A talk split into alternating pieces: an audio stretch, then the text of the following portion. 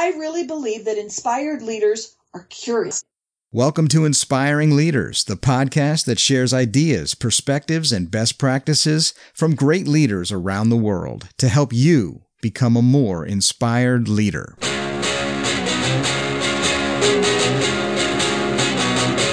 Hello and welcome to the first episode of the Inspiring Leaders podcast. I'm your host, Terry Lipovski, and I'm thrilled to welcome you to our first show. On this episode, we're kicking things off by talking about servant leadership. You know the phrase servant leadership? It was coined back in 1970 by a guy with the name Robert Greenleaf. And Robert said, servant leadership is servant first. It begins with the natural feeling that one wants to serve first. Servant leaders talk about we or you. They don't talk about I. They coach their teams rather than command them. And they ask questions rather than tell. You know, if you ask many people about servant leadership, they'll say that it's the highest form of leadership. And when you ask people about that old thing that we learned about in school, Maslow's hierarchy, most people will say that self actualization is the top end of that hierarchy. In fact, it's not. Transcendence is the top of the hierarchy. According to Maslow, you cannot become your very best until you're helping others to become even better. Servant leaders put others before them. So today, the Inspiring Leaders podcast, on our very first episode, we want to pay tribute to servant leaders by putting you first. Today we have one of the best examples of servant leadership that I've ever come across. Ever since I've known her, Meredith Thatcher has been helping others to become more successful than they otherwise would be without her. She's a dynamic workplace strategist and change management consultant. She's the founder and president of a small but mighty workplace strategy consulting firm, Thatcher Workplace Consulting, here in Canada. She's a veteran of facility management and she's got a ton of professional credentials. In addition to being a fellow of the International Facility Management Association, she's also a Prosci change management specialist and a certified facility manager. Meredith's been published extensively in journals, in conference proceedings, and she's a sought after keynote speaker. She's absolutely passionate about facility management and a sought after expert in this space by companies all over the place. Meredith, welcome to Inspiring Leaders. Terry, thank you so much. I'm really honored to be here and to be part of your very first podcast. Thank you. Oh, I'm so glad that we're having a servant leader as our very first guest on here. I have a question for you to kick things off. This question is something that I'm going to ask every one of our guests. What leader has inspired you and why? You know, Terry, that's a great question. And it's one that I actually put to my students on a regular basis. And I really had to think about who this was, but because I've had so many in my life, but I would say the most inspiring leader that, that I have in my life that I look up to is actually my mother. Funny that it's Mother's Day on the weekend, but it's really appropriate. I had the opportunity to work for her, with her, and then her work for me over the last almost 40 years. That's where I really got my grounding and my values about what does it mean to be a leader, especially looking at her as a female as a trailblazer in this industry that was that was really a majority male industry when she first entered. So it was a great opportunity for me just to learn at her knee. That is pretty cool. And it's funny, as you said, you and I are actually recording this very close to Mother's Day. So that's a pretty good answer, I would say. a lot of us have actually learned from our parents, but you've had the pleasure of working with your mother in a professional capacity. So that's pretty cool. Now, you and I met a few years ago, and I've always been really impressed with your overall approach to business and especially how you're always helping others. It seems that there's no end to what you're willing to do to help colleagues and friends. You always seem like you're putting other people first, building them up, connecting them with other people and resources that might help them out. And I'm always wondering about this perspective because it seems like it's a little too rare in the business world today. This whole idea of servant leadership. I really want to find out where did this come from for you? It would have started with my mother because this is something that has been woven through my career the entire time about how do we put people first. In the business of workplace strategy, change management, it, that is about the people. It's about creating environments for human beings. So it is about putting them first. So everything we do from a technical perspective is about putting them first. But from a very personal perspective, It's just something that I believe in. I want to be able to hold my head up five years from now. And I can give you an example. I had a very tough situation about seven and a half years ago when we decided to shut down the family business. And it's a traumatic experience, even though it was the best decision. It's still traumatic. My parents had retired, and it was just, I was finding, minding, and grinding, and it was too much. Uh, and I needed to, I needed to change my life. But I also re- recognized that by doing that, I was going to affect every single employee. And that's what kept me awake at night was how did I look after my employees? And so my focus, regardless of all the financial stuff and all the lawyers and everything that had to go, that had to happen, was how did I make sure that my employees were looked after? You know, really interesting to see that even though I laid them all off, I, they were all laid off by noon on a Friday, they stayed with me, even though they, they didn't have a job, they stayed with me to help clear out the office and sort out the files and do all that. And then a week later, we could be found all of us sitting in my living room with laptops all working on bids because I we were able to distribute projects so that those who wanted to go out and start their own business were able to do so. You had to lay them off and they stuck around afterwards and continued working with you? They did, some of them for a couple of weeks. Wow. Just to help and in my mind that was that was really an indicator of how hard we had worked to look after them the whole time they had worked for us. Yeah. The work that we had done to build their careers and help them.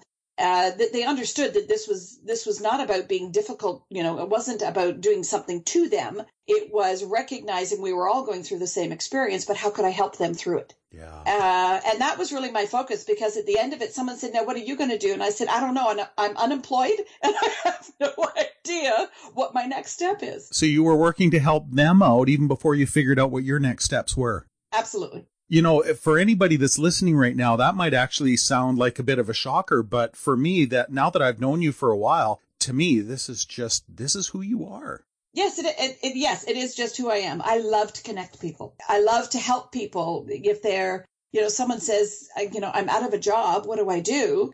And I'll say, what are you looking for? And then I'll talk to my friends and say, are you looking for anybody? And see if there's a connection there. It also seems to me that you've developed an amazing network of people out there.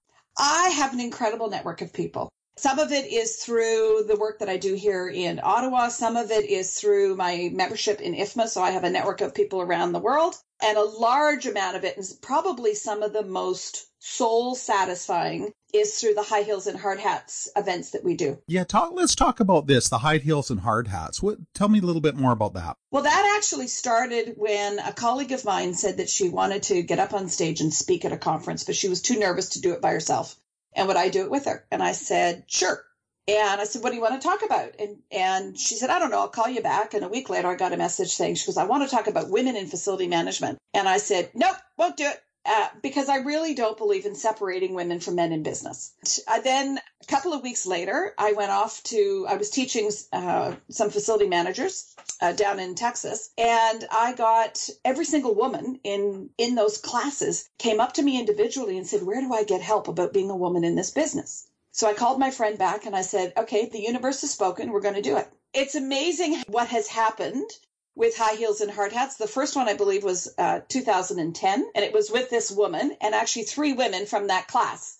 So we did a panel that was that was just incredible. We now have do it every year, and then uh, last November we actually did it as a keynote at a, a conference to 750 people. It stopped becoming just a story about the panelists and became the inspiration of the people in the room. So it's having a really positive ripple effect. It is. And every once in a while, I get an email that someone sends me that they got as a panelist saying, Oh my God, look at the impact I had on this person's life. So it's not just about me doing what I do, but it's setting an example for other women and other men, other people in business to do the same thing. Cool. It is. It's very cool. So, Terry, one of the things that I developed last year was a high heels and hard hats manifesto because we were trying to explain to people why these events were so special. And some of the elements of this manifesto actually speak to servant leadership. So there is uh, one of them is share your experience over you should. So the telling, you know, so it's come with me as opposed to you should do something. Yeah. There's another one uh, that we call create opportunity for others, overtaking the limelight yourself. So it's putting people forward, leading from behind. Right. The uh, there's another one that we talk about bravery over perfection. So a servant leader has to, it, there's risk associated in doing that. And so it's not about being perfect, but it's about being brave and people saying, okay, well, she stuck her neck out. and it worked. Awesome. Or maybe it didn't, but at least you did it. Oh, that's very powerful. You know, I've heard it said many times before that being brave isn't overcoming your fear. It's about being afraid and doing it anyway. Absolutely. It's, you know what? there is a line to say fake it till you make it, but that's not what really what this is about. It's about, you know what? I'm nervous, I'm terrified, I have no idea how this is going to work. I've done the best plan I can, but I'm going for it anyway. Right. That's great. And I think one of the last ones that it really connects is this idea of participating over sitting back and, and observing. Because I think that there are some leaders that say, you know, go get this done and I'll watch you do it. Whereas the servant leader, you know, they pitch in and they're participating in whatever going on. Okay, Meredith. Now I'm curious because uh, as a as a servant leader and a great example of one, I see you doing things every day that I wish I'd see with other leaders. Give me a sense of uh, what perspectives you take to this and what you incorporate into your day to day as a servant leader. Oh, that's a good question, Terry. I think one of the big ones for me is building an environment of trust. Not only that I trust people, but they can trust me. For me, trust has two sides because it has to be balanced. One side being competence, which is what people are usually talking about when I trust somebody. Uh, but the other side is benevolence. How so? Is it being done for not just their benefit, but my benefit as well? So are they looking after me? So if I trust somebody or if somebody wants me to trust them, the only way I can do that is if I believe they're capable of doing what it, whatever it is that I've asked them to do and that they're looking after me in the process. They're thinking of my best interests it's not just their best interest. So it's a so it's balance all the way around. And the way you do that is listening to people. You know, so do, so do you actually listen to what they have to say and you're not preparing to respond at this point, but you're listening and you're taking you're you're taking their ideas into account the, there's another element that I, uh, this is what I learned from my mother, which was uh, just because somebody is doing something differently doesn't make it wrong. It's really important because we all establish things that work for us and we do things in a way that we believe is the best way. Trust is part of that is if I can s- step back out of my needs and my perceptions and really look at what they're doing and say, you know what? It is different. That doesn't make it wrong though.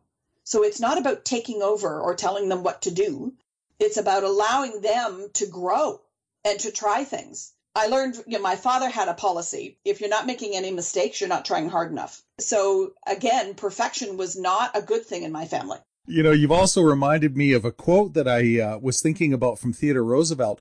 People don't care how much you know until they know how much you care. Yes, absolutely. And people don't remember what you said or what you did. They remember how you made them feel. Oh, that's brilliant. And I think that's Maya Angelou who said that. But that's what they remember is how did I feel? Right. And I say to people, that's part of that intuitive reaction that people get. They say intuitively, you know, I can't put my finger on it, but this person's amazing, or I can't put my finger on it and this person's awful. It's all about how you feel, how they made you feel. That's brilliant. That's absolutely brilliant. Well, I'll give that one to Maya Angelou. that's a really good quote, actually.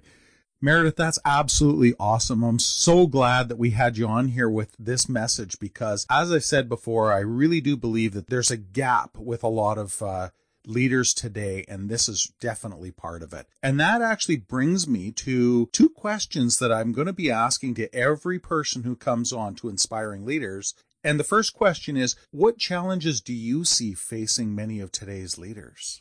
Well, Terry, yeah, I spend a lot of time with leaders in my job because they are trying to figure out how do they create a workplace that not only drives their strategy, but also engages their employees.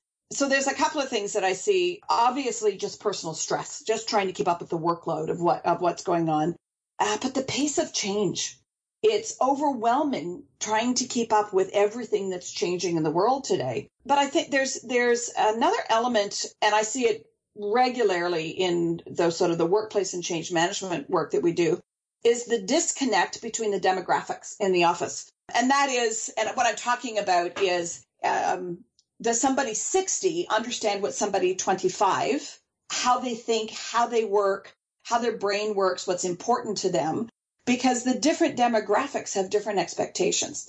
And the millennials and then the digital natives who are coming. because the digital natives are they grew up with the I call them the the I generation. They grew up with the iPhone and the iPad, and so their expectation of technology is it's ubiquitous. And and what do you mean you're going to make me work on a desktop? Or you know, did it ever occur to you to Google that? so yeah, or, or, and I think one of the ones that I found so interesting recently was my nephew in grade four was asked his favorite TV show, and he said, "I don't watch TV." I'll tell you my favorite YouTube channel. Wow, that's a different way of looking at things. so that there's a there is a disconnect happening, um, and I think for a lot of leaders who are seeing what's going on out there in the world, trying to keep up with what's going on in their companies, and are they keeping things moving forward and fresh and modern? It's like a trapeze. You know, do, are they brave enough to let go of the old traditional transactional way of working and moving to something um, modern and new and mobile? So suddenly we're not managing by presence anymore we're managing by outcomes. We're having to learn to modify our own personal behavior because we can't rely on the social elements that we got in the workplace anymore because they aren't there. The people aren't there. So suddenly it's a virtual world. And how do they know that I am looking after them? How do they know that I care about them?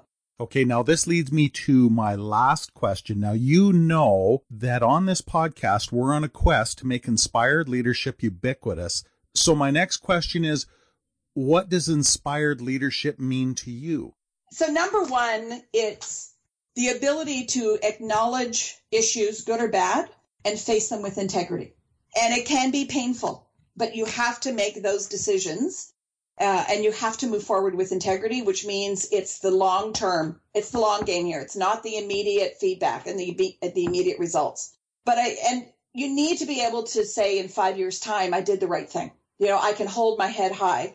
But I think, and I had this conversation with a friend of mine recently about what keeps people passionate.